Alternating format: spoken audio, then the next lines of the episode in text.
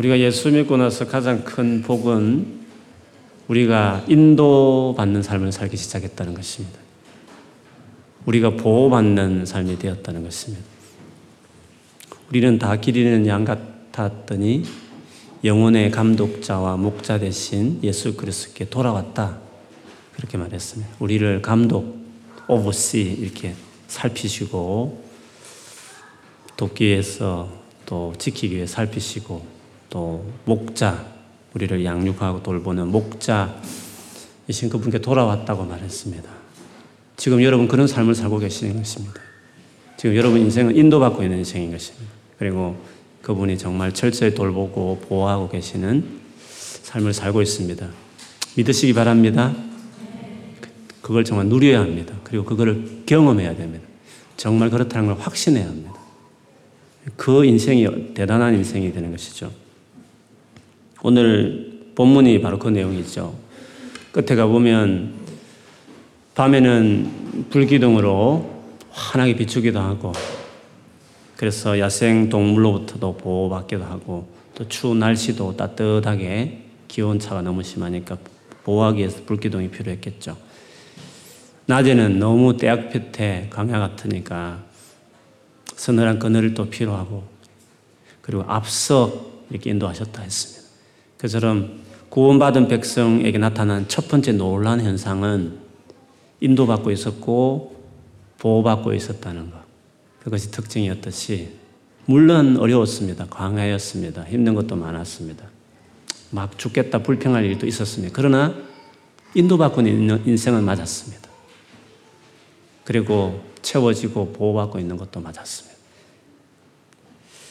나는 자기 은혜가 없기 때문에 뭐 특별한 하나님 나를 뭐 해주시는 거 없는 것 같고 내 같이 믿음 없는 거 뭐 하나님 뭐 특별히 신경 쓸까? 물론 이론적으로 신경 쓸 것 같은데 실제로 그렇게 아는 것 같은 느낌 이런 거 받을지 모르겠습니다. 그러나 아닙니다. 진짜 이스라엘 백성들을 주님이 인도했습니다. 보호하고 도왔습니다. 그러나 그들은 막 불평할 정도로 뭔가 또 불만이 있었습니다. 불만이 있는 것도 맞고, 뭐가 부족한 것도 맞고, 여러 가지 힘든 것도 맞지만, 그래도 인도받고 있었습니다. 그리고 뭔가 보호받고 있었던 거 맞지 않습니까? 그처럼 우리 모두는 예수 믿고 난 이후에 이스라엘 백성들이 구원받은 이후에 이렇게 인도받았듯이 보호받았듯이 벼락 부자처럼 대박 터지듯이 로또 복권처럼 팍 퍼붓듯이 이런 은혜가 없었을 모르겠지만 만나든지 물이든지 물론 또 어떨 때는 3일 힘들 때도 있었지만 어쨌든 그래도 지금까지 내가 해왔던 공부며 일이며 삶이다. 그때 다 구해졌던 알바든지 간에 다 하나님께서 그렇게 채워주셨다. 그거를 우리가 알아야 합니다. 그런데 여러분, 인도받는 삶이 우리의 삶이지만, 어, 하나님이 우리를 인도하실 때 언제나 그렇지만 우리하고 생각이 다를 때가 참 많이 있습니다. 우리가 인도를 받을 때에는 반드시 인도하는 그분의 말을 잘 청종해야 되고 또 그분을 의지하고 가야 됩니다. 낯선 곳을 특별히 갈 때 요즘에는 하도 인터넷이 많아서 뭐 낯선 곳도 다 정보를 입수해 가지만 그런 게 전혀 없는 시대는 생각해 보십시오. 진짜 낯선 곳이면 가서 우리를 안내하고 가이드하는 사람이 반드시 필요한 것입니다. 저는 인터넷에 아무리 발견되어도 가이드 끼고 여행하는 게 좋은 것 같아요. 젊은 여러분들은 그 싫을지 모르지만 처음 갈 때는 지금도 제가 옥스포드 갔을 때 우리 찬영이 아버지 송 목사님께서 한번 가이드를 해주셨는데 너무 옥스포드 그냥 옛날 건물이네 크라이스트 처치네 이렇게 하고만 돌아왔고 했는데 그게 수년으로 비롯해서 옥스포드가 퍼졌다는 거 그런 역사를 들으면서 참 은혜스러웠습니다. 그래서 옥스포드가 달리 보였습니다. 어, 그처럼 가이드의 설명을 듣고 가이드의 안내를 받는 것은 그 여행이 즐겁고 또 전혀 두렵지도 않고 안전하듯이 우리가 가이드 대신 하나님의 인도를 잘 받는 그리고 그분의 인도하심이 어떤 것인지를 이해하는 것은 우리의 이 인생의 여행길에 있어서 정말 중요한 것입니다. 가이드가 우리를 인도할 때에는 우리의 생각과 계획하고 다를 때가 참 많죠. 오늘 본문이 바로 그렇습니다. 하나님께서 드디어 인도하는 백성으로 이스라엘 백성을 지금 다루고 계시는데 구원받자마자 하나님 인도하시는 것과 또 이스라엘 백성이 생각하는 일반적인 생각과 완전히 달랐다. 첫 다른 사건이 오늘 본문에 기록이 되어 있습니다. 17절에 나오는 대로 일반적으로는 그들이 애굽에서 나왔으면 블레셋 사람의 땅 땅의 길로 가는 것이 더 낫습니다. 블레셋 땅이라고 여러분 조금 관심 있으시면 출애굽 지도 이런 치보시면 아마 나올 거예요. 그 이스라엘 이스라엘의 북 애굽의 북쪽에 있었거든요. 그 바로 위에가 블레셋입니다. 블레셋을 조금 지나가면 가나안 땅이거든요. 그래서 어떤 분은 한 4일 정도면 가나안 땅에 들어갈 수 있다. 이렇게 이야기를 하기도 합니다. 그렇게 가깝게 갈 수 있는 쉽게 약속의 땅에 갈 수 있음에 불구하고 하나님께서 오늘 본문에 보면 하나님이 그들을 그 길로 인도하지 아니하셨다라고 말했습니다. 우리가 인도받는 인생이라는 점은 가이드를 따라가는 건데 우리가 살아오면서 그렇잖아요. 조금 더 살아본 사람들 다 그렇게 말합니다. 내 계획도 된거 별로 없다. 물론 계획도 된 것도 있지만 내 계획과 생각과 다르게 직장도 어느, 어느 직장도 내가 막 어떤 우리 성도는 CV를 한 천 통 넣었다더라고요, 런던에서.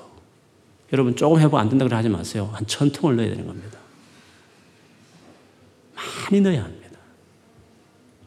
원래 잘 직접 취직이 안 되는 겁니다. 한국도 마찬가지고.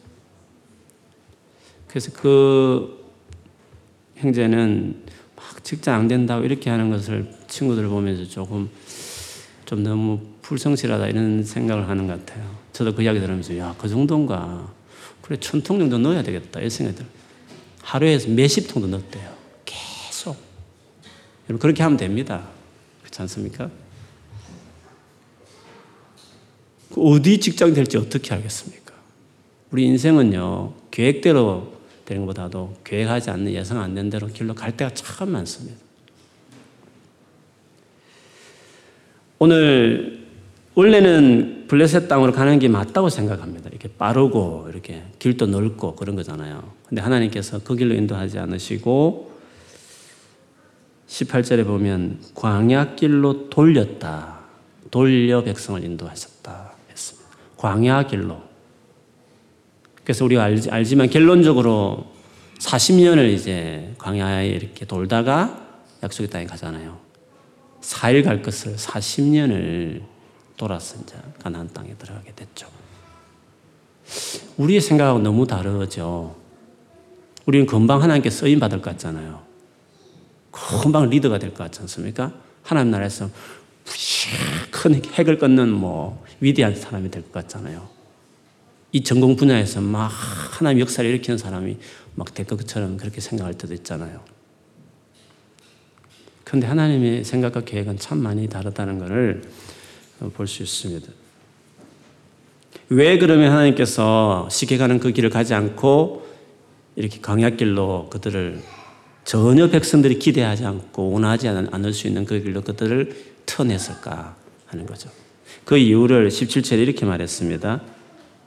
이는 그 이유는 하나님이 말씀하시기를 이 백성이 전쟁을 하게 되면 마음을 돌이켜 애굽으로 돌아갈까 하셨습니다. 가나안 땅에 이미 오랫도록 그 원주민이 살고 있었습니다. 뭐헷 족속이니 아말렉 족속이니 오늘 본문에는 블레셋도 당시에 유일하게 철기, 이 쇠로 가진 무기를 가지고 있는 어, 나라입니다. 아주 군사력이 대단한 나라였죠. 근데 그 길을 그냥 200만 명, 300만 명 우르르 통과한다면 그, 그 나라가 가만히 있겠습니까? 전쟁을 하게 되죠. 근데 전쟁을 한 번도 해보지 않았던 노예 출신들이 갑자기 그런 일이 생기면 막 겁이 나서 아마 바로 애국으로 그냥 이렇게 도망칠 거다. 하나님 그걸 아셨습니다. 그래서 빠른 길이지만 이 백성들이 감당이 안 되고 오히려 더 어려울 것 같아서 사실은 그들의 생각과 다르게 광야로 이렇게 돌린 거죠. 그런데요, 18절에 보면 끝에 보면 이스라엘 백성들이 애굽에 나올 때에 그 나오는 행렬을 이렇게 표현했습니다. 애굽 땅에서 대열을 지어 나올 때 대열을 지어서 나왔다 이렇게 표현을 했습니다. 어, 여러분 영어 성경을 봐도 알겠지만 armed for battle 이렇게 되어 있습니다. 전쟁을 위하여서 뭔가 무장된 군인 같은 어떤 모습으로 이렇게 쭉쭉 행렬을 맞춰서 나왔다 그런 식으로 표현되어 있습니다. 사실은 이스라엘 백성들은 전쟁을 하기로 준비되어 있는 전쟁을 해야 될 민족이에요. 실제로 가나안 땅에 들어가서 전쟁을 하잖아요. 싸워서 그 땅을 약속의 땅을 취하는 거잖아요. 그래서 이 백성들은 사실은 전쟁을 해야 될 백성이었죠. 출애굽기 여러분 좀 성의 있게 좀 눈여겨 봤던 분은 알겠지만 6장 26절이나 7장 4절이나 12장 17절 41절에 보면 이스라엘 백성을 하나님이 내 군대다 여호와의 군대다 이런 군대란 말을 써요. 그리고 이 군대란 말을 제일 많이 쓰는 책이 있는데 민수기입니다. 민수기는 이스라엘 백성이 광야 시절에 어떻게 살았나 어떻게 보냈나 그걸 기록한 책이 민수기거든요. 근데 그 광야 생활하는 이스라엘 백성들을 하나님은 군대다 이런 표현을 31번이나 써요. 결국 이 백성들은 사실 전쟁을 할 백성들인데 그러나 지금은 아니라는 거죠. 즉 전쟁할 준비가 전혀 안 됐다는 거죠. 군인이 전쟁할 군인이 훈련 안 되고 전쟁 임하면 어떻게 되겠습니까? 하나 맞아 하나서 딱 도망치는 거죠. 분명히 전쟁할 백성이다. 그래서 군대라는 표현을 쓸 정도로 그리고 오늘 본문에도 armed the battle 전쟁을 위해서 무장한 사람 같이 나오는 발걸음이었다 이렇게 표현하면서까지 그거를 염두에 둔 시사한 표현을 썼음에도 지금은 전쟁할 준비가 전혀 안 되어 있는 거죠. 그렇다면 하나님께서 광야로 그들을 투원하신 이유는 가나안 땅에 들어가서 전쟁을 치르고 그 땅을 차지하기 위한 전쟁 훈련하는 어떻게 보면 그 가나안 땅을 취할 만한 영적인 전쟁을 치룰 만한 준비가 되어 있는 사람 만들기 위해서 광야로 들어보낸 거죠. 그래서 그 광야 40년이 어떻게 보면 군사 훈련하는 전쟁을 위해 준비하는 군사 훈련하는 시간처럼 그렇게 생각할 수 있습니다.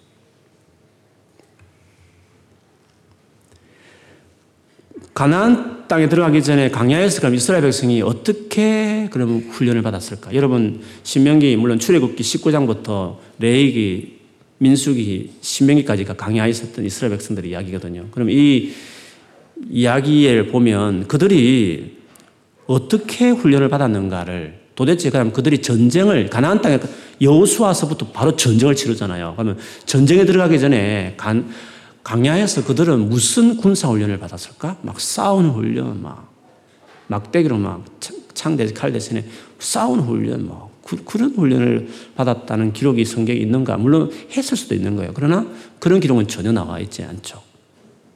그 많은 광야에서 보낸 이스라엘 백성들의 이야기 속에서 그들이 받았던 훈련이 뭐였나? 가나안 땅과 싸우기 위해서 그들이 광야에서 했던 제일 중요한 군사 훈련 중에 최고 중요한 군사 훈련의 어, 과목은 뭐였나? 하나님은 도대체 무슨 군사훈련을 광야에서 그들에게 했나 하는 것을 이야기해 본다고 한다면 19절이 아마 힌트가 될 수 있다고 생각해요. 19절에 모세가 요셉의 유고를 가졌으니 이는 요셉이 이스라엘 자손에게 단단히 맹세하여 이러기를 하나님이 반드시 너희를 찾아오시리니 너희는 내 유고를 여기서 가지고 나가라 하였습니다. 요셉의 그 뼈를 요셉의 뼈를 모세가 간직하고 있었는데 그 뼈를 가지고 나갔다. 그 이야기를 지금 본문에 기록하고 있습니다. 물론 이 이야기는 창세기를 보시면 여러분 좀 끝에 보면 요셉이 죽기 전에도 유언의 이야기 나와서 이 내용을 이해할 수 있습니다. 요셉은 지금 이 시점부터 400년 전의 인물입니다. 400년 깁니다, 여러분. 400년 전에 살았던 요셉이 죽기 전에 이 말을 했다는 거죠. 단단히 명, 확실히 명시하기를 반드시 하나님이 찾아오셔서 우리 백성들을 여기서 건져내어서 가나안 땅에 들여보낼 텐데 그때 반드시 내 뼈를 가지고 가라. 맹세해라 하면서 맹세를 시켜서 했다는 거죠. 그러면 요셉의 이 믿음은 어떤 믿음일까요? 요셉이 나름대로 훈련을 받지 않습니까?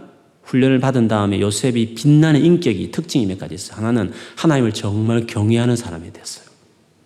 보디발의 아내의 유혹도 무리칠 정도로 깨끗한 그 깨끗하게 살아가는 게 준비된 사람이었고 두 번째는 자기에게 깊은 상처를 안겨줬던 자기 형들을 울면서 진짜 포옹하며 용서하는 사랑이 많은 사람이 돼 있었어요. 아직도 한 맺힌 사람들은 멀었습니다. 아직도 정오감에 꽉 차 있는 친구, 친구들은 아직 훈련 더 받아야 됩니다. 아직도 제 가지고 업체가 뒤쳐라고 뭐 이렇게 아직도 이렇게 뭐 미디어 검식 하니 많이 이렇게 하면 아직 아직 아직 멀었습니다. 그 진짜 눈물로 포옹하면서 영혼을 그렇게 사랑해내는 그 인격 요셉이 준비되어 있었죠. 그럼 마지막 말년의 모습 있잖아요. 근데 오늘 본문과 관련해 중요한 요셉의 또 다른 하나의 특징 중 하나는 그는 하나님의 약속을 철저히 믿는 사람이 됐습니다. 애굽의 총리로 있음에 불구하고 그 화려한 땅에 있음에 불구하고 여기에 뼈를 묻지 마라. 약속의 땅에 묻어달라. 반드시 이루어진다. 400년 후에 일어날 일인데도 불구하고 그 일을 철저히 믿고 맹세하면서까지 했다는 걸 보면서 요셉에게서 얻을 수 있는 놀라운 신앙의 빛나는 그 훈련받은 사람의 특징 중 하나가 하나님의 약속의 말씀에 대한 일체 여심도 없이 철저하게 믿는 신뢰하는 그게 요셉의 특징이었죠. 그래서 광야 훈련을 거치면서 요셉 같은 여러 가지 이렇게 훈련들을 받겠지만 그 중에 하나가 뭐냐면 하나님 말씀에 대한 철저한 신뢰와 헌신, 말씀에 완전히 자기 인생, 남은 자기 유골까지도 그 말씀에 근거해서 남길 정도로 철저히 말씀에 순종하고 말씀에 헌신된 삶을 살아가는 사람들이 훈련받은 사람들의 특징 중에 하나라고 말할 수 있습니다. 요즘 우리가 셀 모임에서 잠시 우리 새로 오는 친구들을 격려하기 위해서 지금 인물 중심을 몇 가지 하고 있는데 뭐 아브람 같은 경우도 그렇잖아요. 그가 갈대 우르라는 그 잘 사는 한국의 강남 같은 곳을 떠나기 시작하면서 많은 어려움을 겪는데 떠나면서 아브라함이 훈련받은 것은 그 말씀, 약속을 이루어지지 않는 그 약속을 별을 보여주며 모래를 보여주면서 막 하나님 계속 약속을 말씀하잖아요. 그래서 그 약속을 붙들고 살아가는 사람, 그 믿음, 그 믿음의 조상. 아브라함이 그 강야를 인도를 받는 삶을 시작하기 시작하면서 갈대오를 나오면서 인도받는 인생을 살기 시작하면서 아브라함이 빼저리게 받은 훈련은 그 약속의 말씀을 붙드는 거기에 자기 인생을 걸고 살아가는 자기 생에 이루어지지 않는 약속을 바라보면서까지 살아가는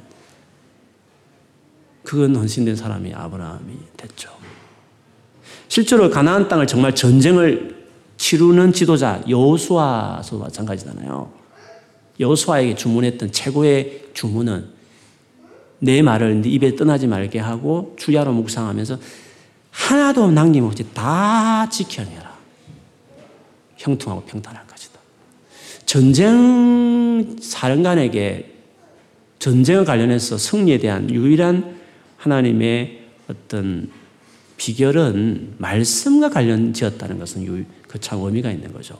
그렇게 본다면 강야에서 군사훈련 핵심은 말씀과 관련되어 있다는 것을 우리가 알 수 있습니다.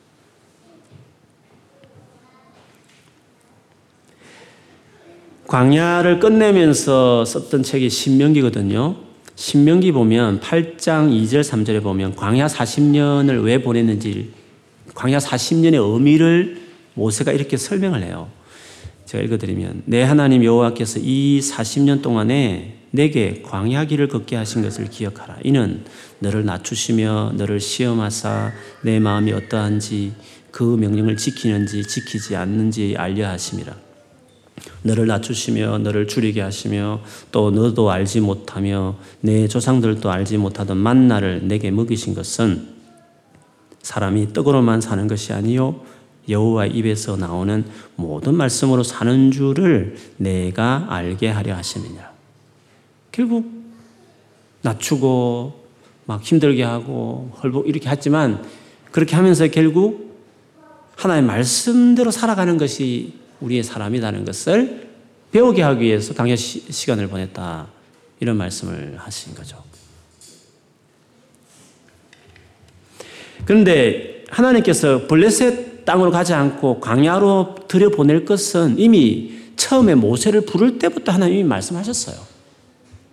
이 백성들은 그렇게 해야 되는 것을 이미 알고 계셨어요. 그래서 출애굽 3장 11절 12절에 보면 모세가 하나님께 아뢰되 내가 누구이기에 바로에 가며 이스라엘 자손을 애굽에서 인도하여 내리이까 하나님 이르시되 내가 반드시 너와 함께 있으리라.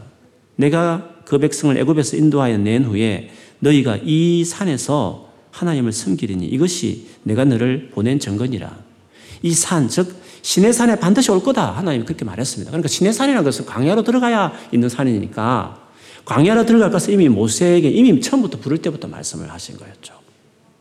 그러면 구원받은 이후에 바로 들어 보내지 않고 시내산에 와서 하나님과 정식 언약을 체결한 다음에 십계명을 비롯한 계명들을 쫙 주시고 그 계명들을 지키는 훈련들을 광야에서 충분히 받은 다음에 그 다음에 이제 가나안 땅에 들어가는 것이니까 광야의 시간에 그 의미는 그 주신 그 하나님의 말씀을 지켜내는 백성으로 세틀 시키는 데 의미가 있었다 하는 것을 결국 알 수 있는 것입니다. 그렇게 본다면 우리가 이 세상에서 하나님의 백성으로 즉 예수를 마미아 구원을 받은 이후에 구원받은 이후에 결국은 영적 전쟁을 치러내야 되거든요. 영적 전쟁을 치rum으로 거기서 승리를 맛보게 되고 그때 뭔가 역사가 나타나는 거죠. 하나님 나라가 확장되는 역사가 나타나는 거거든요. 그래서 영적 전쟁을 치료내야만 하나님 역사를 이루는 사람이 되는 것입니다. 그래서 어떤 사람은 광야 훈련 받는 사람도 있고 어떤 사람은 치열하게 영적 전쟁을 치료내면서 뭔가 하나님 역사를 만들어내는 사람도 있거든요. 그는 사람마다 스테이지는 다 다를 수 있겠죠. 그런데 하나님과 하나님 나라를 위해서 영적 전쟁을 치르는 사람들은 그 영적 전쟁이 뭐냐고 했을 때 그것은 어 말씀과 관련되어 있다는 것을 신약에 많이 증거해요. 예를 들면 고린도 후서에 보면 10장 3절에서 5절에 보면 우리의 싸움이 일단 어 싸움의 성격을 이렇게 말해요. 우리가 육신으로 행하나 육신에 따라 싸우지 아니하노니 우리의 싸우는 무기는 육신에 속한 것이 아니요 오직 어떤 견고한 진도 무너뜨리는 하나님의 능력이라 모든 이론을 무너뜨리며 하나님 아는 것을 대적하여 높아진 것을 다 무너뜨리고 모든 생각을 사로잡아 그리스도에게 복종하게 하니 그 싸움을 이야기하고 나서 그 싸움의 내용을 좀 설명하게 보면 뭐 모든 이론을 무너뜨린다든지 하나님 아는 것을 대적하여 높아진 것들을 무너뜨리고 모든 생각을 사로잡아서 뭐 그래서 이게 복종하게 한다. 이런 거 생각, 이론, 이런 아는 이런 것들은 지적인 영역이잖아요. 그렇게 본다면 이 말씀과 관련되어 있는 것이죠. 그래서 우리의 싸움은 결국 이게 진리 문제고 말씀의 영역에 속해 있다는 것을 알 수 있죠. 그러다 보니까 말씀으로 준비되어 있거나 말씀으로 자기가 다져져 있거나 말씀으로 자기 삶이 지도받는 말씀 위에 세틀된 사람이 되어야 영적 전쟁을 치르는 하나님 나라를 뭔가 확장시키는 어느 그런 스테지에서 뭔가 활동할 수 있는 사람이 될 수 있다는 거죠. 그래서 그 강야 훈련이라는 게 다름 아니라 말씀과 관련되어 있는 훈련이라는 것을 여기서 알수 있습니다. 그런데 여기서 이제 말씀 훈련이라고 했을 때 우리가 조금 더 기억해야 될 것은 조금 전 읽었던 구절에 의하면 모든 생각을 사로잡아 그리스도에게 복종하게 하니라고 말을 했습니다. 여기서 알듯이 말씀 훈련은 말씀 훈련인데 그 말씀 훈련이 그리스도에게 복종되어지는 이론들이 돼야 돼요. 그 말은 무슨 말이냐면 그리스도 중심의 말씀이 돼야 돼요. 이것은 뭐 여러분과 제가 많이 나누게 됐습니다. 이단들도 열심히 성경 연구합니다, 여러분.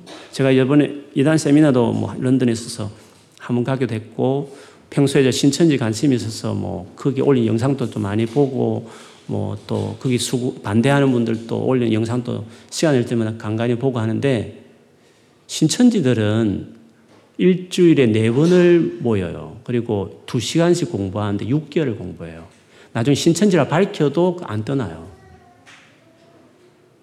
어, 그들의 이론을 보면 이게 꼬이고 꼬여서 전제가 다르기 때문에 그렇지만 그 전제 속에 쫙 풀어버리면 그 진리에 굴복했다 이렇게 표현할 정도로 자기들이 그렇게 하거든요. 근데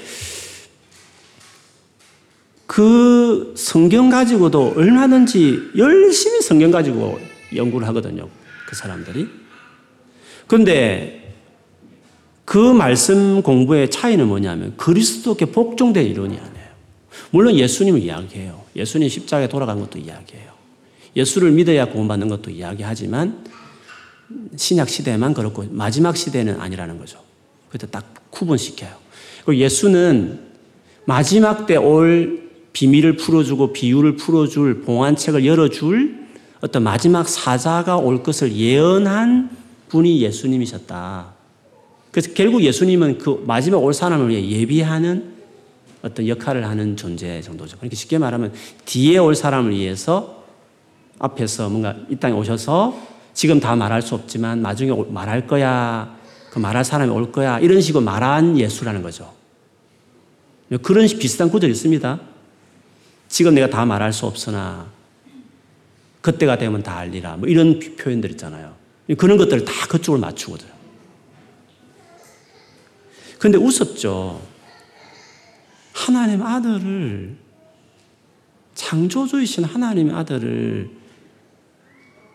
앞에 덜러리를 세우고 뒤에 것을 그 변변치 않은 인간 것, 인간들을 중요하게 세운다는 것이 이거는 예수님에 대한 엄청난 모독이 아닐 수 없죠. 어떻게 하나님 아들과 뒤에 어떤 사람을 비교하냐는 거죠. 그렇지 않습니까? 상식적으로도 말이 안 되는 거죠. 근데 성경을 가지고 깨 맞추니까 그게 딱 되는, 되는 거죠. 그래서 예수 중심에서 이탈되는 것들이 이단들이에요. 몰몬경도 마찬가지잖아요. 예수님 오셨을 때 끝나야 되는데 말씀이 하, 나님 아들이 오기까지는 덜러리를 보내야 되죠. 이런 표현 써서 죄송하지만 선지자들 쭉 보내다가 마지막에 주인공 예수님 딱 오셨으면 하나님 아들이 직접 이 땅에 사람이 되어 오셨고 죽어 주신 거잖아요. 그럼 오셔서 중요한 말씀은 다 하시고 가야 되는 거예요. 그렇지 않습니까? 충분한 말씀을 하셔야 되는 거예요. 물론 제자들 그때의 컨셉이 메시아가 아닌 정치적인 메시아, 유대적인 메시아가 있었기 때문에 잘 이해하지 못했기 때문에 성령의 오심으로 더 완전해지죠. 그 시점이란 것이 예수님과 그 예수님 제자들의 그 시대에서 다 밝혀져야 되는 거지. 한창 2천년 후에 있다가 지금 와서 진짜 구원에 이런 중요한 계시를 지금 한다는 거는 그건 이상한 거죠. 그래서 예수님이 오셨을 때 모든 일이 끝나야 돼. 그래서 예수님이 오셨을 때 시점을 성경은 말세다 그렇게 말해요. 말세는 예수님 오셨을 때 이미 끝나는 거예요. 그, 그 말은 예수님이 마지막이다 이런 뜻이에요.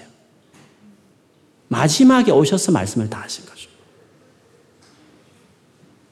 그래서 예수님이 오셨고 예수님이 제자들을 특별히 뽑아서 그들이 기록한 신약 성경은 끝나야 되는 거거든요. 어떤 교회 다니는 친구들은 그런 생각을 해요. 또 하나님의 말씀을 또 주실, 또 주실 수 있지 않겠어요?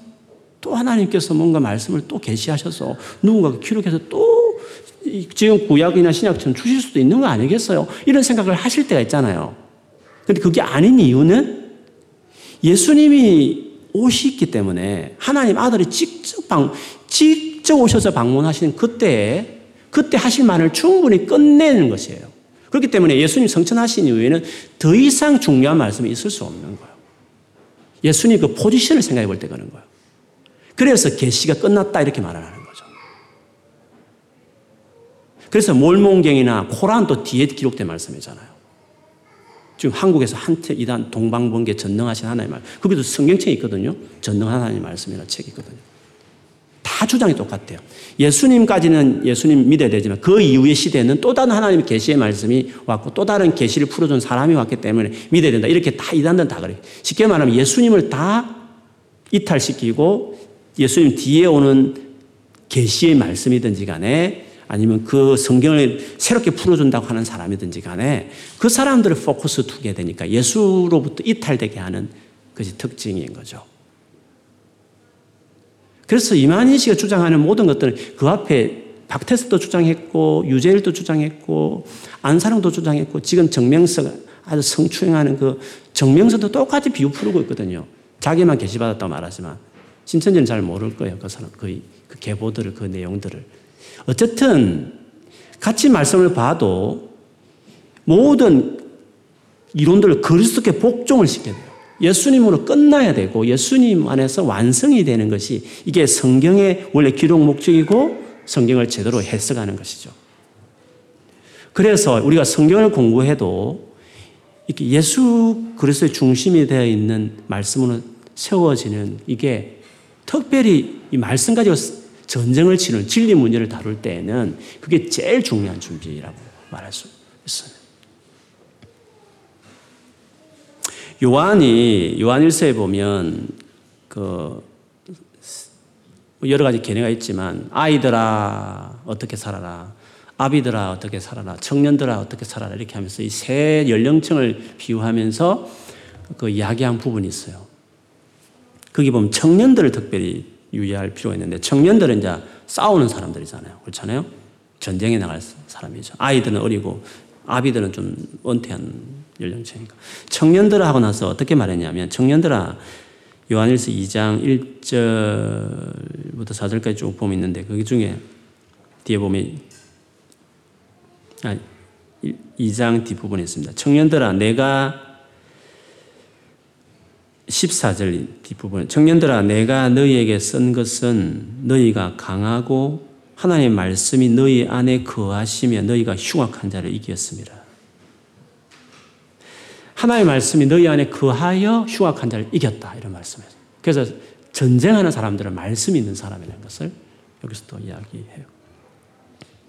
악한 영과의 전투를 표현하는 에베소 6장의 전신갑주, 하나님 주신 전신갑주도 보면 시작은 진리의 허리띠예요. 끝은 성령의 검 하나님의 말씀이에요. 말씀이 중요하거든요. 그, 그 하나님 주신 그 무기들이 다 그래요. 뭐 의의 흉배, 믿음의 뭐 방패, 어, 구원의 투구도 보면 다 진리의 말씀에 근거되어 있는 그 하나님의 가르침들이에요. 그게 다 말씀과 관련되어 있는 것들이거든요. 전신갑주라는 것이. 물론 아주 표면적인 것은 진리 허리띠, 뭐 하나님의 말씀, 성령의 검 이렇게 표현했지만.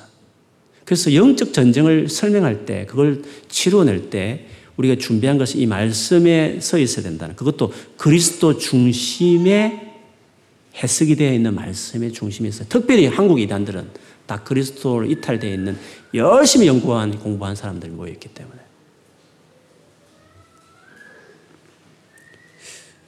이단 무섭습니다, 여러분. 우리 한국 기독인이 800만인데 이단은 200만 명입니다. 4분의 이단, 이단입니다. 그, 그 4분의 1은 일당 100입니다. 거의 전도사 수준 됩니다. 그래서 우리가 이 어수룩하게 살면 다 걸립니다. 그런데 그래서 그러면 우리가 다 연구해 연구할 필요 없습니다. 예수 그리스도 확실히 알면, 알면 됩니다. 저는 이 단에 넘어가는 모든 사람들이 예수를 몰라서 넘어간 겁니다. 70%가 넘어간 사람 70%가 교인들이거든요. 어중이 도중이 아닙니다. 열심히 봉사하는 사람들 넘어갔습니다. 근데 그들이 문제가 뭐냐면 교회를 그렇게 다니면서 예수를 몰랐던 겁니다. 예수 알았죠. 예수 믿으면 천국 갑니다. 우리 죄를 위해 십자 돌아가셨습니다. 그 정도 아는 거죠. 그 정도. 그 정도만 아는. 그 다음에 열심히 기도하고, 열심히 봉사하고, 뭐 성경 읽고, 뭐 나름대로. 그렇지만 뭐 그런 식으로 산 거죠. 꼼꼼하게 공부를 안 한 거죠. 그래서 예수 그리스도에게 깊이 아는 예수께 중심이 되어 있는 확실히 우리 구원이 뭔가 십자가가 도대체 뭔가? 예수님께서 오신 것이 뭐며 오셔서 무슨 일을 하셨으며 그분이 하신 것이 뭔가? 그 구원에 대해 적어도 우리가 말하는 이 복음, 구원의 가장 중요한 에키스에 대해서 확실하게 알아야 되는 겁니다. 다른 건 몰라도. 그게 제일 중심이잖아요. 그걸 확실히 알면 딱 보면 알아요. 위조 지표를 가장 확실히 분별할 수 있는 방법은 위조 지표를 낱낱이 연구하는 게 아니라 진짜 지표를 확실히 알면 위조 지표는 딱 보이는 겁니다. 저야 뭐 대형하게 해서 뭐 이렇게 연구도 하지만 거기까지 연구하려면 시간도 없고 어쨌든 중요한 계략적인 것은 여러분 알고 있으면 될 뿐이고 중요한 건 예수 그리스도를 확실히 아는 게 중요한 거죠. 예수 그리스도 구원에 대해서.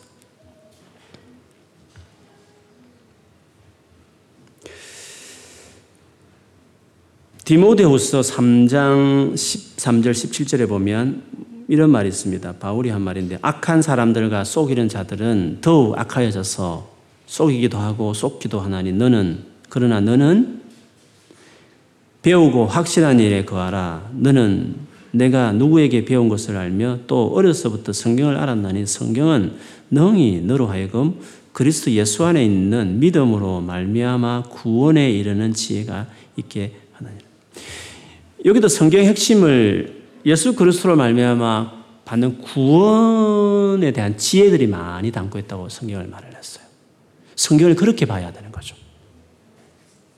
예수를 통해 받는 구원이 뭐냐? 구약에도 구약 성경 신약 성경 다 나에 대해 전가하는 것이라 예수님 직접 말씀하셨으니까 그렇잖아요. 예수 그리스도 중심의 성경으로 다 봐야 되는 거죠. 그러면서 말하기를 모든 성경은 하나님의 감동으로 된 것으로 교훈과 책망과 바르게 함과 어로 교육하게 유익하니 이는 하나님의 사람을 온전하게 하며 모든 선한 일을 행할 능력을 갖추게 하려 함이라. 모든 선한 일을 행할 능력을 갖춘다는 것은 싸움입니다. 싸움을 할 수 있도록 갖춘다는 겁니다. 뭐가? 말씀이. 어떤 말씀? 구원에 이르는 지혜를 주는 예수 그리스도 통하여 구원에 이르는 그런 지혜를 가진 그런 말씀을 어, 배우고 확신하고 거하고 순종하고 살아가는 사람들에게는 하나님 사람 온전하게 돼가면서 그리고 모든 선한 일을 행할 만한 전쟁을 치러낼 수 있는 사람으로 능력을 갖춘다. 익히 갖추게 만든다. 그렇게 말씀을 하셨어요. 그래서 여러분이 어, 앞으로 하나님 나라 위해서 쓰임 받은 사람 되기 위해서 가장 중요한 군사 훈련은 계속 하나님의 말씀을 그리스도 중심으로 하나님 이 말씀을 철저히 알아가고 배워가는 데 헌신하는 것이다. 그걸 말씀드리고 싶어요. 그게 중요한 영적 전쟁을 위한 준비예요. 그리고 여러분이 tool로 가지는 여러 가지 직장들 있잖아요. 그거는 또 실력을 또 쌓아야 되죠. 딱 두 개를 장착해서 세상 가운데서 어, 하나님 나라를 이루어가는 전쟁을 치르면서 하나님 것을 취하는 사람이 돼야 되는 거예요. 그런 사람 되기를 주의 이름 축복합니다.